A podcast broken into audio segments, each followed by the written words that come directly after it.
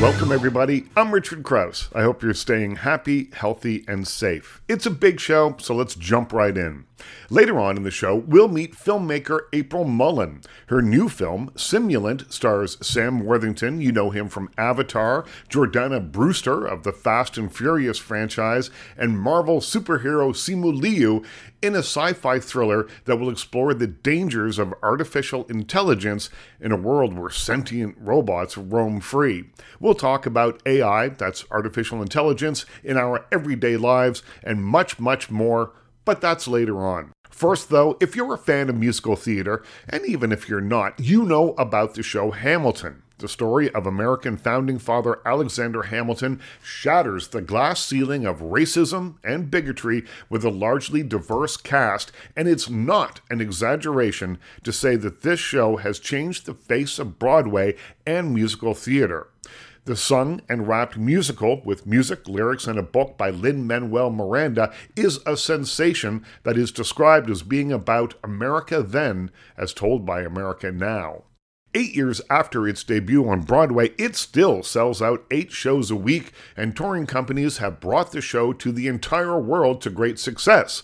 One of those shows happens to be in Toronto. So if you find yourself in the city in the next few months, you'll want to check out Hamilton on stage at the Princess of Wales Theatre. For more information on that show, check out mirvish.com.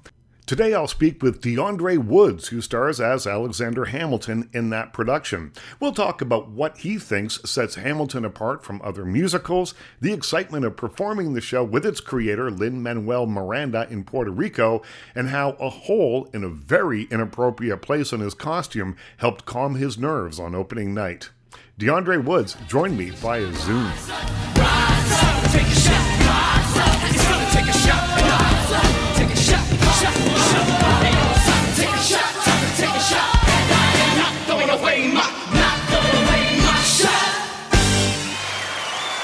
I read that you auditioned to be a cast member of Hamilton nine times before you finally got the call that you got the gig. Mm-hmm. What was it about the show, and what was it that just kept you going back? I mean, nine times is a lot of auditions. Absolutely, absolutely. I I, I believe it was sort of like a mixture of things, right? Like, uh, I I remember listening to the soundtrack for the first time my junior year of college, uh, this was 2015, 16 or something like that. And immediately sort of fell in love with just I, I, hated history in school. So the idea that they were rapping about history, that just kind of turned me on right away. I was like, oh, I can learn from this. Yeah. Um, and then the first role that I was sort of like attached to was Aaron Burr. Uh, I'm from the I, I, grew up in the church uh, as a kid. So his story sort of uh, sort of like that young church boy uh, being raised in this world that kind of went against religion in that way. Um, that kind of attracted me, and the songs obviously were so well written. Uh, so that was like my first uh, like entrance and and sort of like uh, coming to of of realizing that oh like this is different than most musical theater I, I've known up until then because I wasn't a big musical theater fan before college really I just kind of like I love singing and I played yeah. sports so sports were kind of my way into performing um, and then uh, just a sequence of events kind of happened after that. I had a voice teacher at LSU who was connected with an agent in New York who got me uh, my first audition for Aladdin and Lion King. Uh, and was there that I was like, oh, like I can like immerse all of these things together, like the performance mode, uh, singing, and then acting was sort of like a thing that I love watching Denzel Washington, and all these people on on movies, and I was always moved by these actors. Um, but it was sort of just kind of like just testing my luck, man. Uh, you know, like just kind of putting myself out there and hoping for the best. And uh, it was after I did Motown the musical, which was my first professional gig, that I was introduced to uh, Hamilton. And I had two or three auditions at first. Went away, did Motown for ten months. Didn't hear anything from Hamilton, um, and then came back from the tour and got my fourth audition. And from there on, between May and September of 2018, I, I did another five auditions, and finally got the call that I had booked it. But it was a journey, man. Like it was just one of those things that I thought I wouldn't get for years. Because I heard about people who had auditioned several times, and I knew I knew these. I'm like, these people are amazing. Like you know, I was nowhere near these guys, so I was like, it might take me ten years. You know, I might be thirty something before I finally get into this thing. But I think it was just uh, the timing and uh, just kind of being ready and open to new possibilities that kind of led me into to what I'm doing now. So it's been it's been definitely one of those things I've just kind of been like holding on to the like the jet ski almost like just Yeah, kind of yeah. like letting the waves take me away and and hoping that I end up in a good spot. And I think I I think I am so far. Well, it's hard to really describe how huge Hamilton is. Mhm. It saved Broadway Oh when it God. opened on Broadway. Few, you got people going back in years. It got an audience that hadn't typically gone to Broadway, going to Broadway, a younger audience, a more diverse audience. Um, whenever I'm in New York now, you walk down, I think it's playing, is it 44th Street? I can't remember. 40, it's, it's uh, 45th. 44th or 35th. Oh, You go down there, and there's the theater, and across the street, there's a store that sells nothing but Hamilton stuff, and it's busy. There's Oh, a it is. lineup out the door. but it's Yeah. hard to imagine to describe to someone who who doesn't get it how huge this is. So it must have blown your mind to Oh get uh, cast in this. I mean, the thing is, so everyone would love to be in Hamilton, right? I think the beautiful thing about this company was that because there's still a lot of us from the original cast. Uh, some people have gone on this a, kind of a mixture of a, a company now. Uh, but the first time I remember I was in an audition, not an audition, I was in a rehearsal doing a cruise gig, rehearsing for a gig we had coming up, and I got that's when I got the call. And I Mm. remember my agent saying, "Are you are you by yourself? Are you like somewhere where you can scream?" Essentially, um, and I was like, "Yeah, I'm good. I'm actually just rehearsing." And I just had to tell my director, "I'm going to just step off for a second. And she told me the news, and I was ecstatic. You're listening to Deaundre' Woods on the Richard Crouse Show. Get more information on Hamilton at the Princess of Wales Theater at mirvish.com. She was still pretty calm though, because she was like, "Well, do you know like what cast this is?" And I said, "I have no idea." And she said, "Well, you're going to Puerto Rico." I was like, "What?" And she was like, "And Lin Manuel Miranda is going to be playing Hamilton, and so you're going to get to do the show with him." And I was like, "I, I mean, it was one Yeah. like I said, it's one thing just to be in Hamilton, but then to find out that you're going to be doing it with a guy who really created it, and uh, and also we were going to San Francisco for a sit down after that. So it's just all these things that were stacked on top of." uh, just the idea of getting the job. So, like you said, in that way, it was pretty big on a smaller scale for myself. It had already been introduced to the world and was really taking off. I think they had three companies by then already. So, uh, just pretty lucky to be in that number. And and like I said, Lin is is responsible for all of us being here, but so much more that I'm sure he didn't know was going to happen. You know, at the beginning of this thing and how it's touching the world.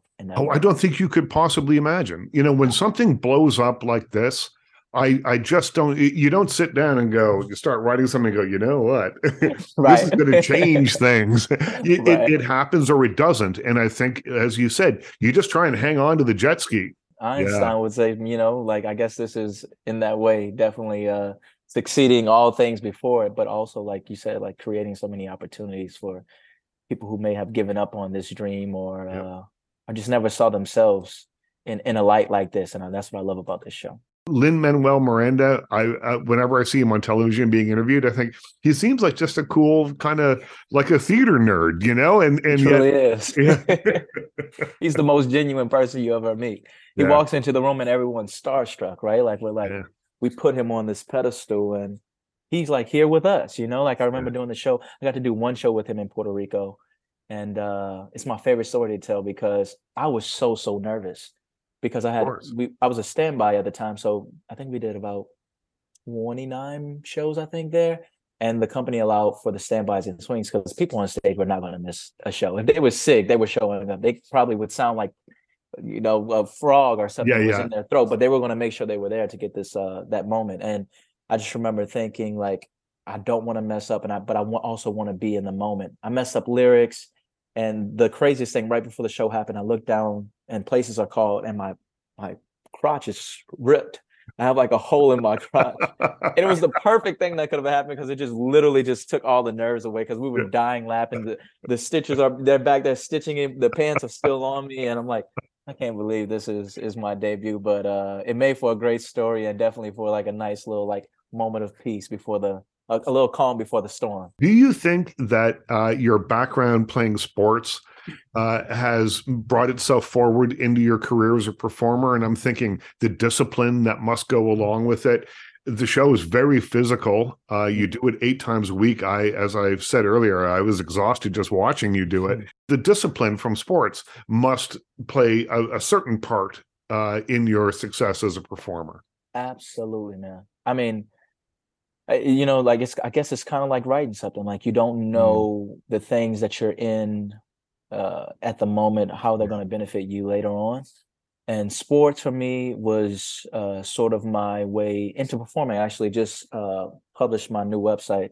And that's one of the things I talked about in my bio was that like it just it, it brought me to the understanding and realization of how powerful performance was um and and it's very different in the theater right because we're not like we're not shooting buckets so it's not very different every night in the sense Right. that the, the trajectory that we're taking on the stage the path we're, we're following is very much the same but as far as the upkeep and maintaining the voice uh getting enough rest and exercising and drinking water and just practicing and knowing that repetition and like uh, uh, i'm glad we get to do this thing eight times a week because there's so much stuff there like if we only got to do this a month i i can't Right. imagine like how surfacey it's it would still be but now that we've been able to do this for so long uh and like i said just in and in, you know, day in and day out get to go to the grind and like work on our craft uh i view it as a sport actually it kind of helps me in that way to Right. think about it like that because that's kind of like uh that's my my my dictionary in that way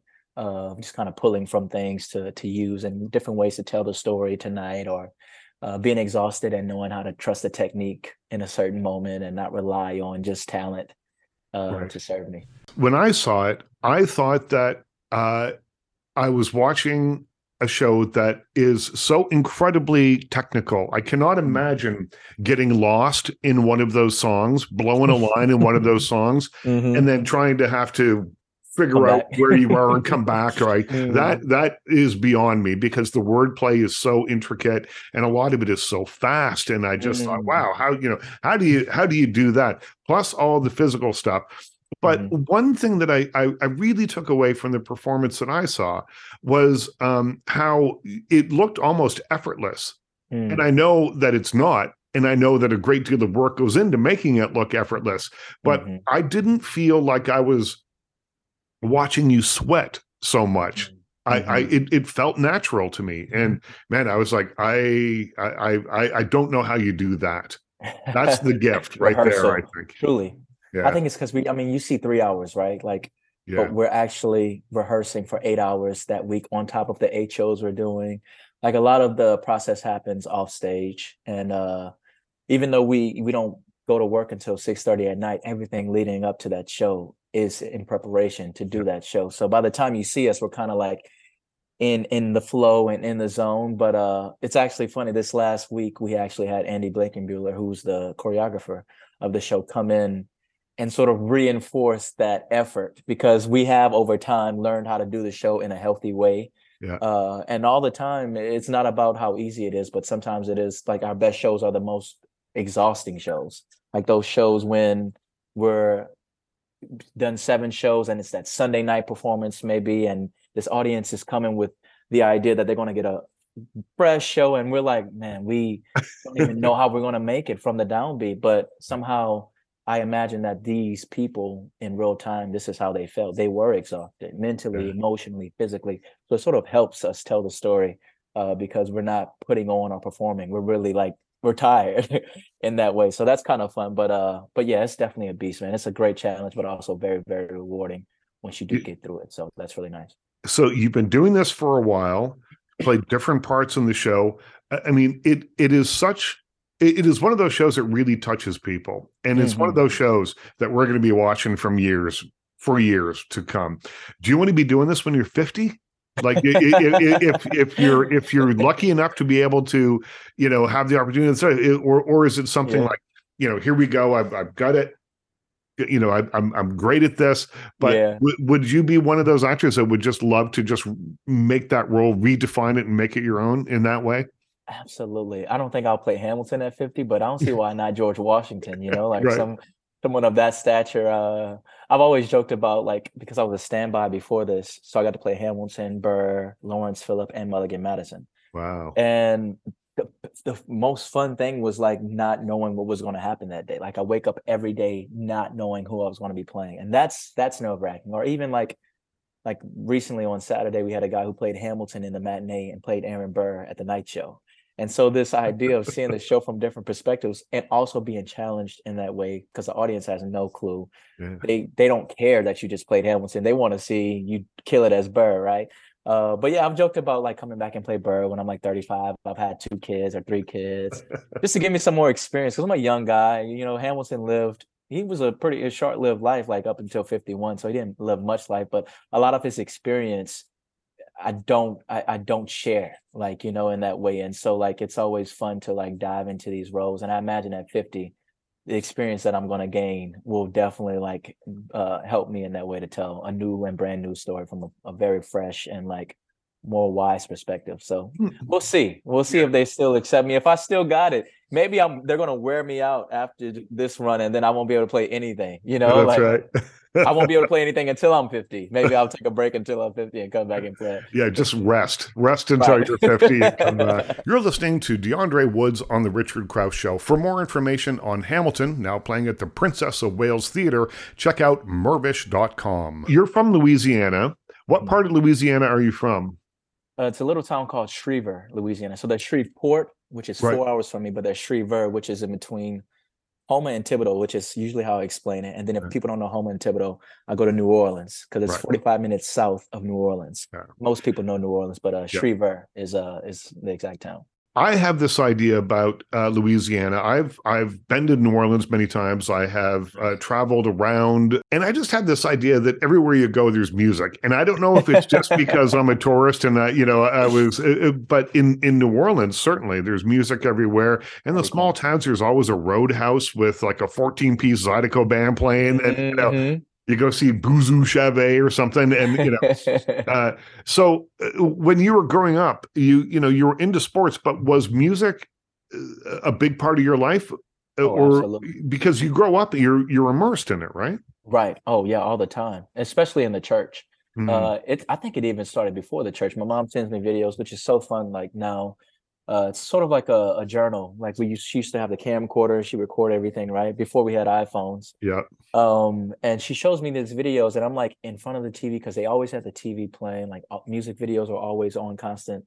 And uh, I think it was just like sort of seeing my family enjoy music, and then like I would stand next to the TV before I could even talk, and I'd be dancing. And then like eventually, she bought me a karaoke machine. I was beating on pots and pans because I was a drummer first. That's how I kind of started out was as a drummer and then it wasn't until my junior year that I quit band and joined the choir.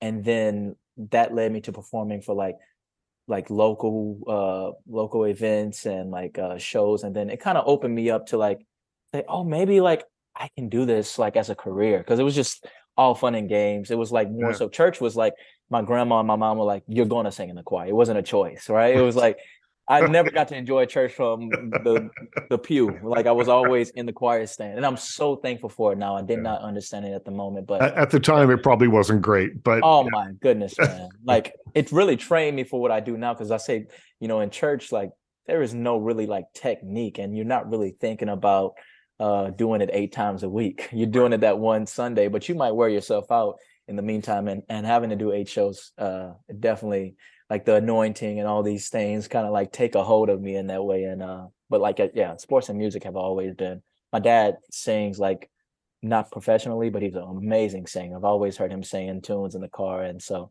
I think he kind of just passed it on to me. And over time, I've been able to develop it, but I definitely didn't start out with the idea that I'd be playing Hamilton and Hamilton the musical. Yeah. That was never on the list. So I'm just thankful that uh, I'm, I'm alive to see it in that way. Now, have they seen you play Hamilton? Oh, several times. Yeah. Oh, yeah. yeah.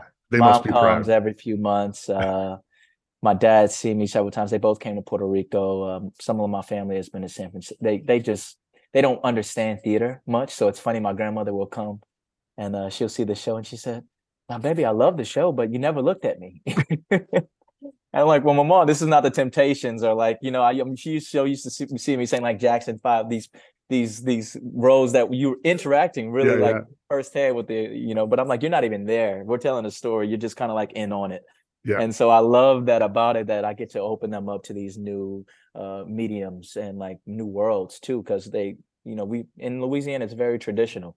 We kind of stick to what we know, and so like right. them being able to travel and learn more about life has been really, really a fun aspect of like what I'm able to do as a as a passion. That was Deaundre' Woods on the Richard Crouse Show. If you're in the Toronto area, you can find him right now on stage in Hamilton at the Princess of Wales Theatre. Find out more information on the show and how to get tickets at mirvish.com. In this segment, we're going to meet April Mullen. The Niagara Falls born filmmaker and actor's latest film is called Simulant. It's the story of Faye, played by Jordana Brewster of the Fast and Furious franchise.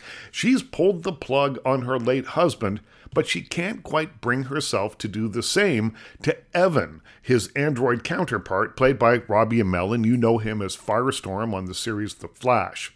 Instead of deactivating Evan, Faye sets him up in an apartment to live illegally on his own. While there, he meets Casey, played by Marvel superhero actor Simu Liu, a brilliant programmer who helps him become more human in order to win Faye back. All this happens under the watchful eye of an artificial intelligence compliance enforcement agent played by Avatar's Sam Worthington. That's a lot of info. Let's break it down with April Mullen, who joined me via Zoom. At Nexera, we ensure all simulants obey the precepts. The first precept is do not inflict harm on any human being.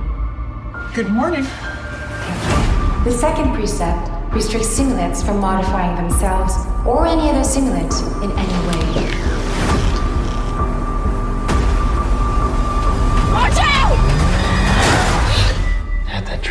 Let's talk a little bit about what Simulant is. Uh, it is kind of a sci fi movie, although I don't know that I would call it a sci fi movie. I think it's a movie that explores the nature of love and uh, moving forward as AI and whatever other little computer devices that slowly insinuate themselves into our lives uh, take over. This is just an extrapolation on that. I think. What What's your take? I agree. It's sort of a thought piece. You know, it's like a think piece film. It sort of leaves the audience questioning what our world could possibly look like in the next five years or three years to be honest, or I don't even mm-hmm. know. We're a lot closer than we thought. I mean, I got the script six years ago and it felt far fetched, but now it feels ever so much closer. well, it's odd with so much talk of artificial intelligence uh, just coming across our desks every day. So it used to be years ago, six years ago, maybe AI was just kind of this idea that uh, the Terminator was artificial intelligence, and we used to think, "Oh, scary robots are going to come to life."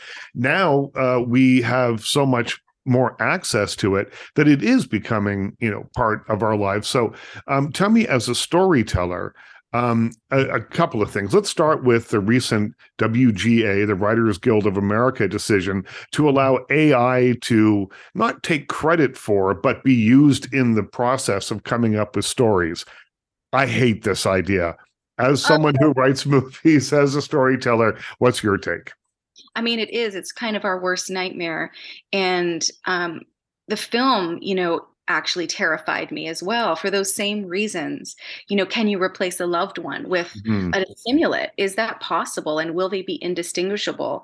That whole thing terrifies me. I, I am a super fan of human beings, what makes us special, the flaws, the imperfections, the beauty, the um, uh, I don't even know the sporadicness of our decisions right. that were unpredictable. I love all of those things about just human life um, and us being human beings, and hopefully the uniqueness that we all hold.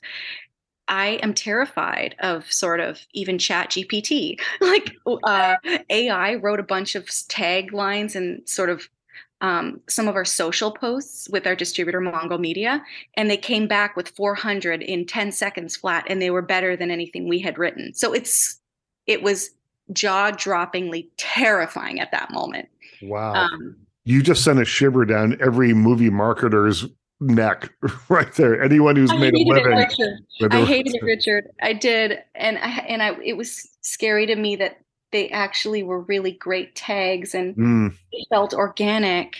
And um, you know, a lot of people talk about the black box, sort of the in between state of like, what happens? How does the AI know how to make a decision or be cheeky and be funny yeah. and all of those things that we can't even really understand? Programmers still don't understand what goes on in the in between of the outcome of what it generates. And to me, the unknown or the black box is like again sort of at you know the, the theme of our film is you can think you can program them and control them with the precepts but what is at the end of the day there's still going to be somewhat of a black box thing where they're making decisions and they'll have free will at certain points and what is the outcome? We have no idea well, there was a, a news story recently uh, about uh, an AI, uh, like a complex one, though not one of not the one that we can just access online, but a complex artificial, uh, artificially intelligent uh, program that engaged in a conversation with one of its programmers and eventually said things to that programmer like I don't think your wife loves you as much as I love you. And I think that maybe she's not as good for you as I could be for you. And I that thought of that as I was watching your movie. Yeah. Oh no, that is exactly sort of at the end of the day, the film leaves you with a lot of questions because you're rooting for several different characters in the mm-hmm. film. You're listening to director April Mullen on the Richard Crouse Show. Her new film Simulant is in theaters now. And you think they might be the hero that you want to win, and I think it flips itself on its head without giving away too much. You really, at the end of the day, um, hopefully, audience members will be left sort of speechless. Like was i rooting for the wrong side? What is the right side? Is it ai versus human or is it human? Like you have compassion for all of them in the film in different ways. And um, hopefully that you know we sort of take a second to think on which side of the the line we will stand. And hopefully you know um, chat gpt doesn't take over all of our script writing and our movie making and um, i mean it really is unbelievable. The ongoing debate around simulant sentience intensifies. Fourth gen, female! Skeptics continue to voice concern over simulant's integration into society. You know she's a simulant. A simulant? Are you sure? The sim has been hacked. Somebody altered the restrictions. So someone made it possible for it to hurt me. Did you notice anything unusual about his behavior? He didn't know that he was a sim. He was having dreams about his accident. How do you create uh, a simulant character, an android character, uh, that the audience is going to care about. It's all about casting, I guess, and the writing. But uh, uh, tell me about approaching that. I do love that, and we did want our character of Evan, who is a simulant, to feel v- very much alive and real, and for their relationship to feel organic, and for him to have very human thoughts and ideas and come to his wife with a reasonable you know propositions and and really genuinely love her. So uh, Robbie Amell and I really worked hard at being understated, being as human as possible. Um, he has a he delivers an amazing performance with a lot of depth to sort of underneath his very simple kind of lines and he has one mission to win his wife back mm-hmm. you know, and he's he's torn the whole film because he wakes up realizing that the life that he thinks is his own is over so he has to question the fact that he died and and what what what happens to you know someone who believes they're alive and then not only are they shown that they're artificial they've also have to come to terms with their own death and being you know watching their human counterpart die in dreams and what does that do to I guess an AI or a person. What does that do to someone? Um, and he he really brought to the table, I thought, a performance that was really beautiful, and um, everyone is rooting for him because he comes to Faye, his wife, with so much openness, love, and his his intentions are so pure because I think he's focused on one thing: how do I win her back? How do I get back the life I just lost? Um, so for us, it was easy to sort of create that character because his intentions were so pure unfortunately, you know, they go in different directions throughout the film and it, it becomes you know, he will do anything at all costs to get back that life. And that's where things get dangerous. You're not my husband. You're a mistake. Uh, you don't mean that. You're not him. Then what am I? You're better. No! I can't help but feel like part of my husband moved into him. You know, like part of his soul's inside of him. You're listening to director April Mullen on The Richard Crouse Show. Her new film, Simulant, is in theaters right now. What do you think it is about a story like this that appeals to us? Is it the pandemic when we all got way more introspective? we had to sit at home marinating in our own thoughts about things and just trying to figure out what our lives actually mean. Is that is do you think that could be it?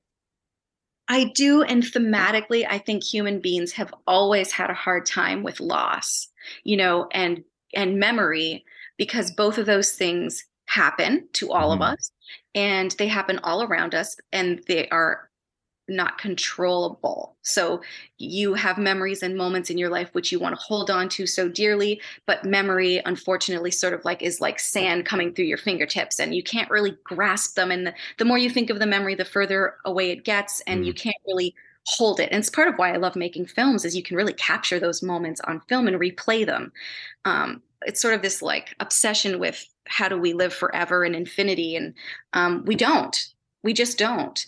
And uh, especially with loss when you lose a loved one how do you um, feel like you can be in their presence again? Or how can you feel close to that person again? And and i think death is a huge thing that and grief is a huge thing that we as human beings don't really tackle you know front on. I think you know within society we sort of step away from it because it's so hard to talk about if you know you lose a soulmate or a loved one or someone passes away too young it's just almost too much pain to deal with. And so i think we've all had such a hard time dealing with it that now we're thinking maybe if there's a way to bring back those loved ones or clone those loved ones, would it be right? Would it be the mm-hmm. same? Is it a future that we want to live in, or is it one that's will never be the same? Like people are still irreplaceable. I think that's a theme that's always sort of existed, and now we're just open to exploring it more. Uh, Sam, you have an incredible caster, Sam Worthington. Uh, how did you get him? I thought that he had spent the last 13 years painted blue making Avatar movies. So it yes. doesn't seem to me to have had a lot of spare time. he didn't. I mean, his timeline was very tight. We only had him for 12 days, and he's a lead in the film. You know, he mm-hmm. plays an amazing role as Kessler. I think it's one of his best performances on film to date. I love his, uh, he had these very eccentric choices, and he brought a lot of depth to the role and again a lot of compassion and humanity to the role of Kessler and we worked really well together and he's so dedicated to his craft. He's so mm-hmm. intelligent and comes so prepared. He was a dream to work with but he did have a tight schedule like Jimmy Cameron he would call him needed him right before he went to camera with us and then he said my darling April you two are my favorite directors. You work so similarly and I was just blushing from ear to ear and then he had to vamos uh, back to Jimmy Cameron uh, like the day we wrapped and kept wow. doing, you know, more Avatar awesomeness. You're listening to April Mullen on The Richard Crouse Show. Her film Simulant is in theaters right now. A lot of these actors that you have in are used to these giant movies. I wonder if it was an adjustment uh, for them to work on something that was a, a, a bit smaller in scale. Yeah, I think they were all very excited, and the script obviously drew them all in to the world of Simulant and the fact that we were able to work together and work the scenes and go into depth with each of their characters. And all of their characters had a lot of different motivations mm. and they were all very excited by that. And um, you know you're not spending 24 hours in a blue suit or um, you know flying through you know wireworks like Shang-Chi but yeah. you really or to acting to a tennis ball yeah. Yeah exactly or acting to a tennis ball. But i think they all really loved the script and um, the sort of concept that it left the audience with and they're all really jazzed up to play something much different. And and the vfx in the film i feel are very organic. We didn't want mm. them to be distracting to the story and to sort of what we were asking of the audience. We wanted them to feel organic and sort of almost quiet. You know, I didn't want them to be the loudest thing on screen because the film is not that. Like you said, it's not about the special things we can achieve with VFX and the cool shots we can, you know, create in post. It was much more about the characters and what this inner turmoil between all of, all of them and sort of their stories all coming together at a head at the end of the film you said you first got the script six years ago. How do you stay interested in something for that amount of time? You know, oh. you, I mean, you've made more films since then. You've been in and out, but that's a long time, you know, to, oh. to have this sitting around. Richard, it is the story of our lives. I think independent cinema, you know, you pick something up that you absolutely love. This was before Black Mirror, this was before any of the AI, Ex Machina, all of that. And I picked it up, fell in love with it. In the beginning, you know, I just thought it was so refreshing. And of course, we're trying to get it made in a very, you know, let's face it, there's large budgets, sequels, mm. and remakes, you know, and just to have original content be made is a huge undertaking to find all the puzzle pieces in terms of financing. First, it takes a, a you know, it feels yeah. like a decade almost to put together a, an independent feature film by the time you get it cast and then there was a pandemic in the middle and then we're finally getting the vfx done with vfx artists from all over the world you know it just takes an army to really be able to deliver a quality independent feature film with stars like that nowadays and get it to cinemas it's not what it used to be for sure um, even when i started 10 years ago. Mm-hmm. it's you know or 15 years ago. Uh, we were able to get all of our films on the big screen no problem. It's it it dramatically shifted over the last five six years with well, independent film and as a filmmaker, that's where you want to see your movie. Streaming is great. You'll get lots of eyeballs on it, uh, potentially more than you would in a movie theater. But as a filmmaker, you want people to see the picture that you thought of. You want them to hear it the way that you envisioned it. And it's just, it's the purest expression of that movie definitely and i think it you you feel it in your body more and you and you get to experience it in a community of people who are mm. also feeling the same things or different things and i think the energy in the room is also a big part of why i love cinema and going to the cinema there's something so much more romantic about the whole thing and the whole um, experience feels fulfilling you know, much more fulfilling than seeing it on your phone or your iPad or a small device where you can't see the twinkle in people's eyes. You can't see that spark in the simulant's chest. well, April, thank you so much. Congratulations on the film. Thank you so much. Thanks for having me. And it was really good to see you. Nice to and, see you. Uh, can't wait to see Simulant on the big screen. Please join us and yeah. spread the word because it's a strong, strong Canadian film that's out there for all of you to experience and then be left with a very thought provoking question of do you want to live in this AI future or will you run out to the woods with me that was April Mullen on The Richard Crouse Show. Find her movie Simulant playing at a theater near you. Big thanks to April for stopping by to talk about her film. Also, a big thanks to Deaundre' Woods for telling us all about what it's like to star in the hottest musical in the world, Hamilton. For more information, go to mirvish.com. Of course, my biggest thanks, as always, goes to you for listening. I'm Richard Crouse. Stay happy, stay healthy, stay safe, stay weird and we'll talk to you again soon.